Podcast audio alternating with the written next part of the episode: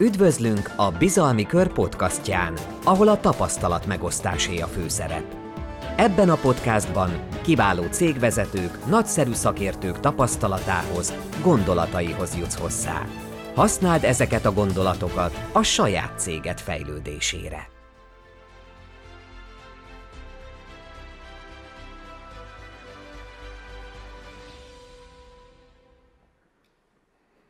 Sziasztok, és köszönöm szépen Péternek a kedves felvezető szavakat. Trendeket hoztam nektek, amire érdemes figyelni 2021-ben, azonban a vírushelyzet továbbra is tart, a lakosság teljes beoltatásával még várnunk kell, illetve mindig nagyon sokan nem tanulták meg használni az Unmute gombot konferenciák közben, ezért arra gondoltam, hogy bemutatnám nektek gyorsan, hogy mikkel foglalkoztunk 2020-ban, hiszen ez nagyon rányomja a bélyegét a 2021-es trendekre. 2020-ban 3 alkalommal találkoztunk a Bizalmi Körben. Az első az egy virtuális konferencia volt, ahol megoldások kereskedelemben volt a topik, és Péterrel arról beszélgettünk, hogy így családi vállalkozásként, magyar kiskereskedőként miket tudunk azért tenni, hogy a Covid első hullámát sikeresen vészeljük át, hogyan tudjuk megtartani az alkalmazottakat, hogyan tudunk tovább növekedni. Majd utána a következő előadáson a generációváltásról beszélgettünk, illetve arról, hogy a generációváltás hogyan tud egy lépésváltást tenni egy cég életében. Ezt a csártot mutattam abban a prezentációban. Hiszem azt, hogy egy új generáció új szemléletet hoz, viszont ott, ahol nincs generációváltás, ott is tudnunk kell innoválni, ott is tudnunk kell fejlődni, és ezt a csártot megnézve, végig gondolva, végig tudjuk azt vezetni, hogy a vásárlónak mire lehet szüksége, milyen irányba lehet fejlődni, hova fektessünk, milyen új technológiát, milyen új menedzsment tagot hozzunk be egy cég vezetésében. A harmadikban pedig beszélgettünk az értékteremtésről az online világban, amiközben beszéltünk erről a prezentációnak, hogy pszichológiailag a Covid hogyan is, milyen hatással volt az emberekre. Erre vissza fogok térni a prezentációm során. 5 olyan trendet hoztam nektek, amelyre nagyon érdemes figyelni 2021-ben. Az egyik az a dráguló kínai gyártás. Ugye itt látjuk, hogy 2500-3000 dollárért lehetett eddig egy konténert Kínából Európába hozni. Most ez az ár 12-13 000 dollár körül mozog, tehát körülbelül 5-szörösére növekedett a szállításnak a költsége. Ez annak tehető be, hogy ugye Kínába kezdődött először a vírus, még amíg az európai felvevőpiac aktívan működött, addig Kínában leálltak a gyártók, majd amikor 2020 március környékén gyakorlatilag teljes Európa lezárt, addigra Kína már kezdett kinyitni.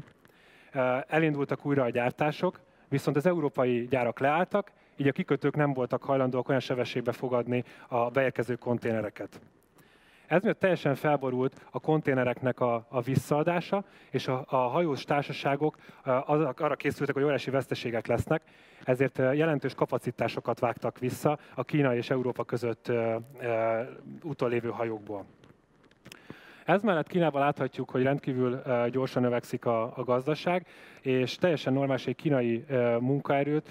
Minden évben egy alkalmazottnak 10%-os béremelést adunk, szimplán azért, hogy ugyanazon a színvonalon tudjon élni, mint előző évben. Most, hogy kínai gyártás és a kínai gazdaság ilyen szinten növekszik, míg Európa és Amerika stagnál, itt még intenzívebb növekedésre számolhatunk alapanyag, illetve munkaerőköltségben. Tehát ezt összegezve mindenféleképpen Európában várható egy termékinfláció, és számolhatunk azzal, hogy az Európába beérkező import az jelentősen drágulni fog. És ami Európába gyártódik, abban is lehetnek problémák, hiszen nagyon kevés olyan termék van, aminek ne lenne egy kínai alapanyag vagy kínai alkatrésze. Aztán a vásárlási szokásokat is teljesen átrendezte a Covid.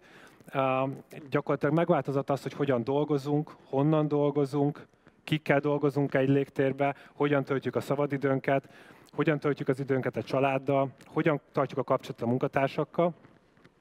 És amikor az első lezárások, a Covid első hullámában megtörténtek, akkor nagyon sok pszichológus azt a gondolatot mellett képviselte, hogy amikor egy ilyen krízis helyzet van, akkor ugyan az emberek egymás ellen fognak fordulni, és káosz lesz, és nem segítik egymást az emberek. Ugyanakkor az első hullámban ez tökéletesen látszott, hogy nagyon sok cég, nagyon sok magánszemély adományokkal segítette a rászorulókat, segítettük egymást, és ez látszott a vásárlási trendekben is, hiszen azt lehetett észrevenni, hogy hirtelen a magyar vásárlók egyre többet vásárolnak magyar kis cégeknél, kis vállalkozásoknál. És ahelyett, hogy nemzetközi láncnál költenék el a pénzüket mondjuk kávéra vagy zöldségre, ehelyett elmentek egy helyi kistermelőhöz, ezáltal segítve a nagyon nehéz szituációval lévő kis vállalkozásokat. Ezen kívül nagyon megváltozott az, hogy milyen sebességgel akarja a felhasználó megkapni a terméket, amit megrendel, vagy átvenni azt, mennyi kontaktust hajlandó, mennyit szeretne beszélgetni egy értékesítővel, és ezáltal inkább kerülték a nagyobb alapterületű boltokat, és választották a kisebb helyi lokációban lévő kisvállalkozásoknak a boltjait, ezáltal hiperlokális vásárlást emelném ki. Tehát egyre fontosabb az, hogy fizikailag közelben legyünk a vásárlóhoz. Mellette pedig az, hogy a vásárló, amikor beérkezik a boltba, foglalkozzá bármivel, szolgáltatással vagy kereskedelemmel, nagyon fontos az, hogy azokat a várakozási időket, azokat a kontaktpontokat, azokat csökkenteni tudjuk, és egyre gyorsabban tudja a vásárló előre megrendelni és bekészíteni a terméket, amit el szeretne vinni. Itt érkezünk meg ahhoz a jelenséghez, amikor az Omnichannel végre nem csak a tankönyvekben vagy pár piaci példán látható, hanem végre a vásárló fejében kezd megfogalmazódni az az igény, hogy szeretném otthon megnézni a laptopomról a terméket, szeretnék róla tanulni, szeretném megvásárolni majd a telefonomról, szeretném átvenni a boltba, majd a boltból átveszem, és vagy az ügyfélszolgálatot meg fogom ezzel kapcsolatban keresni, és a vásárló joggal várja el, hogy ez az összes platform között könnyen tudjon átjárni, és a cég az összes lépéséről tudjon. Nagyon megnövekedett a click and collect szolgáltatások száma, tehát a vásárlók nagyon sok esetben már online megrendelik a terméket, és csak beugranak a boltba, és azt gyorsan felveszik. Nálunk az Euronicsnál ez egy kiemelt stratégia, hiszen 69 ingyenes átvételi ponttal rendelkezünk. Egyre magasabb a házhoz szállítási színvonal, amit elvárnak a vásárlók. Tehát nem csak az van, hogy egyre többet rendelnek online, hanem egyre magasabb elvárásokat fogalmaznak meg. Akkor a krízisértőket a munkában rengeteg embert leépítettek a környezetükben, hogy nem szeretnének szabadnapokat azért kivenni, hogy majd valamelyik két nap megérkezik a szállítmány, hanem szeretnének időablakokat, szeretnének sokkal több értesítést, szeretnék tudni, hogy pontosan hol jár, melyik stádiumban van a termék, amit megrendeltek. Ezen kívül, amit érdemes kiemelni, az az, hogy az online piac rendkívül nagyot nőtt. Bizonyos műszaki termékkategóriákban az online piac meghaladta már az offline-t, itt kiemelném külön a telefon kategóriát a Black Friday időszakában. Viszont ami úgy szintén érdekes, hogy a volumen az azért is nőtt, mert az összes stratéga eddig azzal foglalkozott, hogy az új generáció majd belenő a mi vásárlókörünkbe, és majd ők lesznek az online vásárlók. Ugyanakkor most a Covid az annyira megváltoztatta a vásárlási szokásokat, hogy gyakorlatilag az idősebb generációk is becsatlakoztak ebbe a vásárlási körforgásba, és olyan korosztályok kezdtek el aktívan vásárolni, akikre eddig ezek a stratégiák abszolút nem számoltak. Pont ezért mi is 2020 márciusában teljesen újra terveztük a cég stratégiáját, hiszen ez a más generációhoz teljesen más felhasználói szokások tartoznak, és teljesen más igényeik vannak, amit cégként tökéletesen ki kell tudnunk a fogyasztói indexekkel kapcsolatban.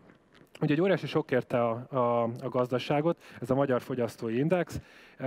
Ugye itt beszéltek arról, hogy egy V-alakú sok lesz, egy V-alakú kilábalás, tehát egy nagyon intenzív beesés, majd egy gyors növekedés. Azonban, hogyha a csártot nézitek, akkor látjátok, hogy 2013-as szintek alá esett a fogyasztói index az első hullám során, és a jelenlegi számok alapján még a 2016-os számokat sem értük utol. Tehát itt egyre jobban sodródunk át abban, amit a szakemberek egy dupla V-alakú kilábalásnak neveznek, tehát reménykednek majd arra, hogy egy második hullámot követve fogjuk elérni az eredeti szinteket. Itt kifejezetten reméljük, hogy ez a dupla V ez megtörténik, és nem kell tripla V-re, meg 4 darab dupla V-re várnunk ahhoz, hogy elérjük a 2019 évvégi szinteket. Ez az óriási sok elvesztette a vásárlók pénzügyi stabilitás érzetét. Stresszt, félelmet okozott, és krízispszichológiát. Viszont nagyon megváltozott ez a krízispszichológia, és nem ugyanolyan, mint 2008-ban volt. 2008-ban a magyar ember nagyon szívesen költött, majd amikor bejött a válság, akkor teljesen levágta a költéseit. 2020-ban ez nagyon megváltozott, hiszen nagyon szívesen költenek az emberek most a házzal, a lakással kapcsolatos dolgokra, a felújításra, arra, hogy hogyan töltsék el az idejüket a családdal, hogyan kapcsoljanak ki otthon, hogyan teremtsék meg azt a biztonságos otthonérzést a család számára, és ezekre viszont hajlandók voltak sokkal többet költeni, mint az előző években. Nagyon fontos ezáltal, hogy a vásárlónak a tényleges, a valós értékét adjuk a szolgáltatásunknak, minél több értékkel támogassuk azt, hogy ebből a krízis helyzetből kilábaljon, hiszen amikor kinyitják a határokat, elindul újra a turizmus, akkor lehet, hogy teljesen meg fog változni, és azok a kategóriák, amik eddig jól futottak a vírus alatt, azok vissza fognak esni, hiszen a vásárló az inkább elmegy étterembe, inkább elmegy nyaralni. Ez az értékteremtési 5 pont, amiről tavaly decemberben beszélgettünk Péterrel. Nagyon-nagyon fontos az, hogy a vásárlónak igazi értéket adjunk. Ne kelljen többet fizetnie, mint ami kötelező, hiszen egy akkora pénzügyi stressz van a fejében, akkora a bizonytalanság, hogyha valamit értékesítünk, akkor arról biztosítjuk a személyt, hogy ez tényleg egy jó vásárlás volt. Nálunk például az Euronicsnek a trade brandje rendkívül jókor épült fel ebből a szempontból, hiszen jelentősen olcsóbb árpontokon tudtuk szinte ugyanazt a minőséget adni a vásárlóknak műszaki termékekben. Ugyanebben a kategóriába tartozik az, hogy az eszközöket ne egyszeri használatra, ne rövid távra gyártsuk és értékesítsük, hanem hosszú távra. Ehhez kapcsolódik az a trend, amit most az EU is képvisel, hogy szeretnének olyan jogszabályokat létrehozni, mely alapján mondjuk például a műszaki eszközökre rá kell írni a gyártónak, hogy hány évig használható, és milyen komplexitással javítható. Ezáltal szeretnék azt elérni, hogy a termékeknek az élettartama az sokkal jobban megnőjön, és a vásárló is tudatosabban tudjon számolni a következő szervizköltségekkel, és azzal, hogy mikor kell a terméket lecserélnie. A következő pont az a vírus kapcsán az, hogy mindenkibe lett egy félelem. Oké, egy egészséges ember vagyok, elkapom a vírust, és utána fog kiderülni az, hogy van valamilyen rejtett egészségügyi problémám. Tehát fókuszáljunk arra, hogy a termékek és szolgáltatások, amiket képviselünk, azokkal segítsük a vásárlóinknak az egészségérzetét és az egészségét. Nagyon fontos az, hogy ezekben a home office-os és teljes lockdownos időkben tudjunk egy társaságot, egy közösséget létrehozni a vásárlóink számára, hiszen mindenki belecsöppenik abba, hogy lehet, hogy otthon van az egész család 4-5-en, de mindenki a saját szobájában nyomogatja a telefonját, a laptopját, az iPadjét, vagy nézi a saját tévéjét.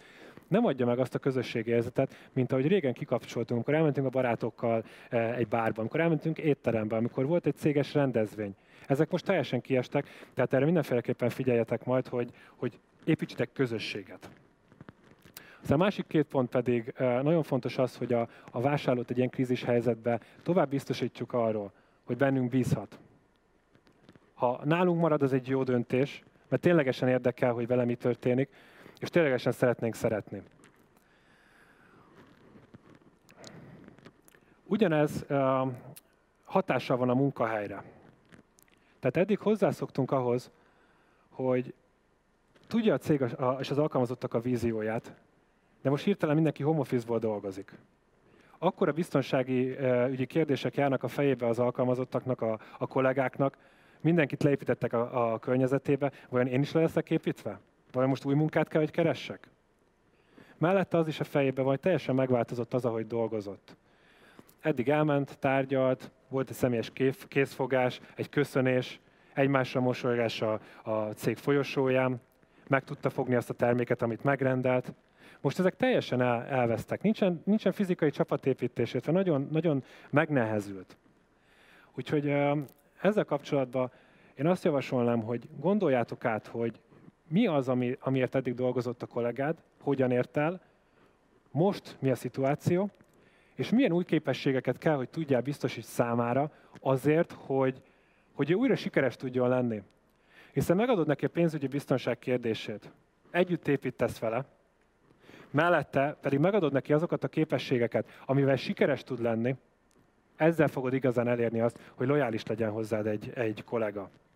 Mi például tavasszal, amikor a legnehezebb döntéseket kellett meghozni, és senki nem tudta, hogy mi történik, és vártuk, hogy mit jelent be a kormány, milyen változtatások lesznek, akkor mi megfogadtuk, hogy tulajdonosi és menedzsment szinten heti videokonferenciát, illetve heti videóanyagokat fogunk csinálni a teljes cégcsoport számára.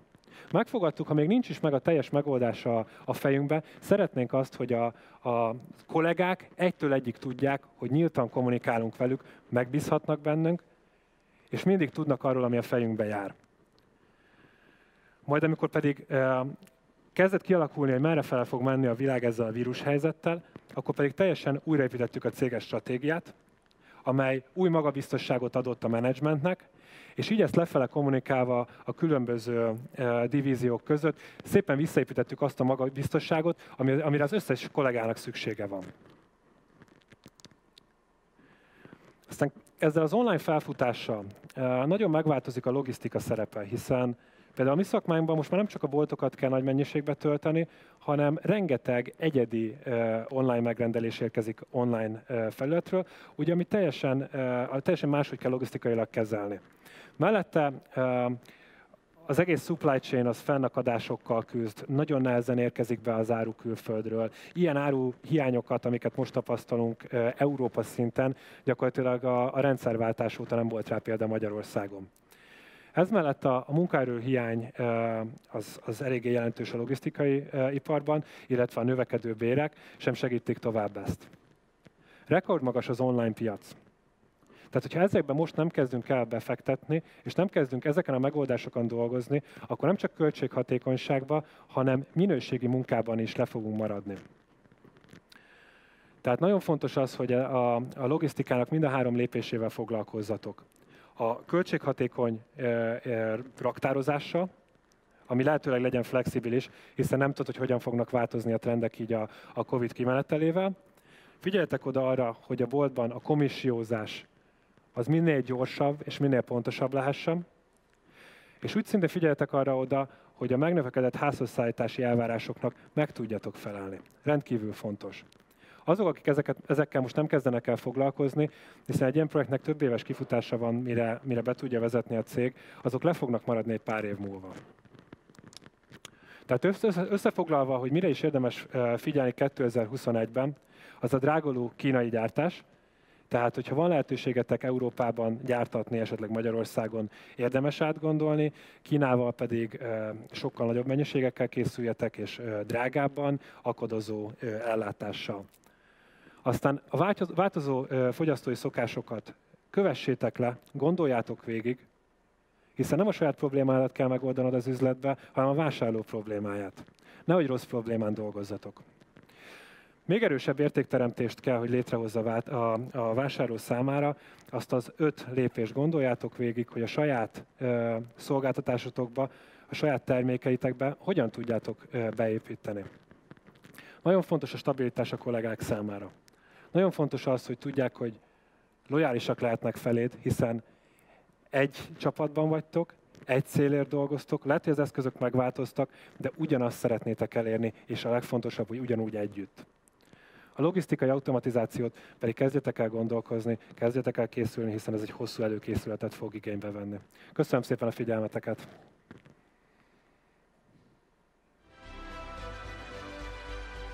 Reméljük, értékes volt számodra, amit hallottál. Ha tetszett, oszd meg azzal az ismerősöddel, aki hallgatás közben eszedbe jutott. Vagy nézd vissza videóformájában a Bizalmi Kör Facebook csatornáján. Várunk vissza egy másik podcastban további értékes cégvezetői tapasztalatokkal.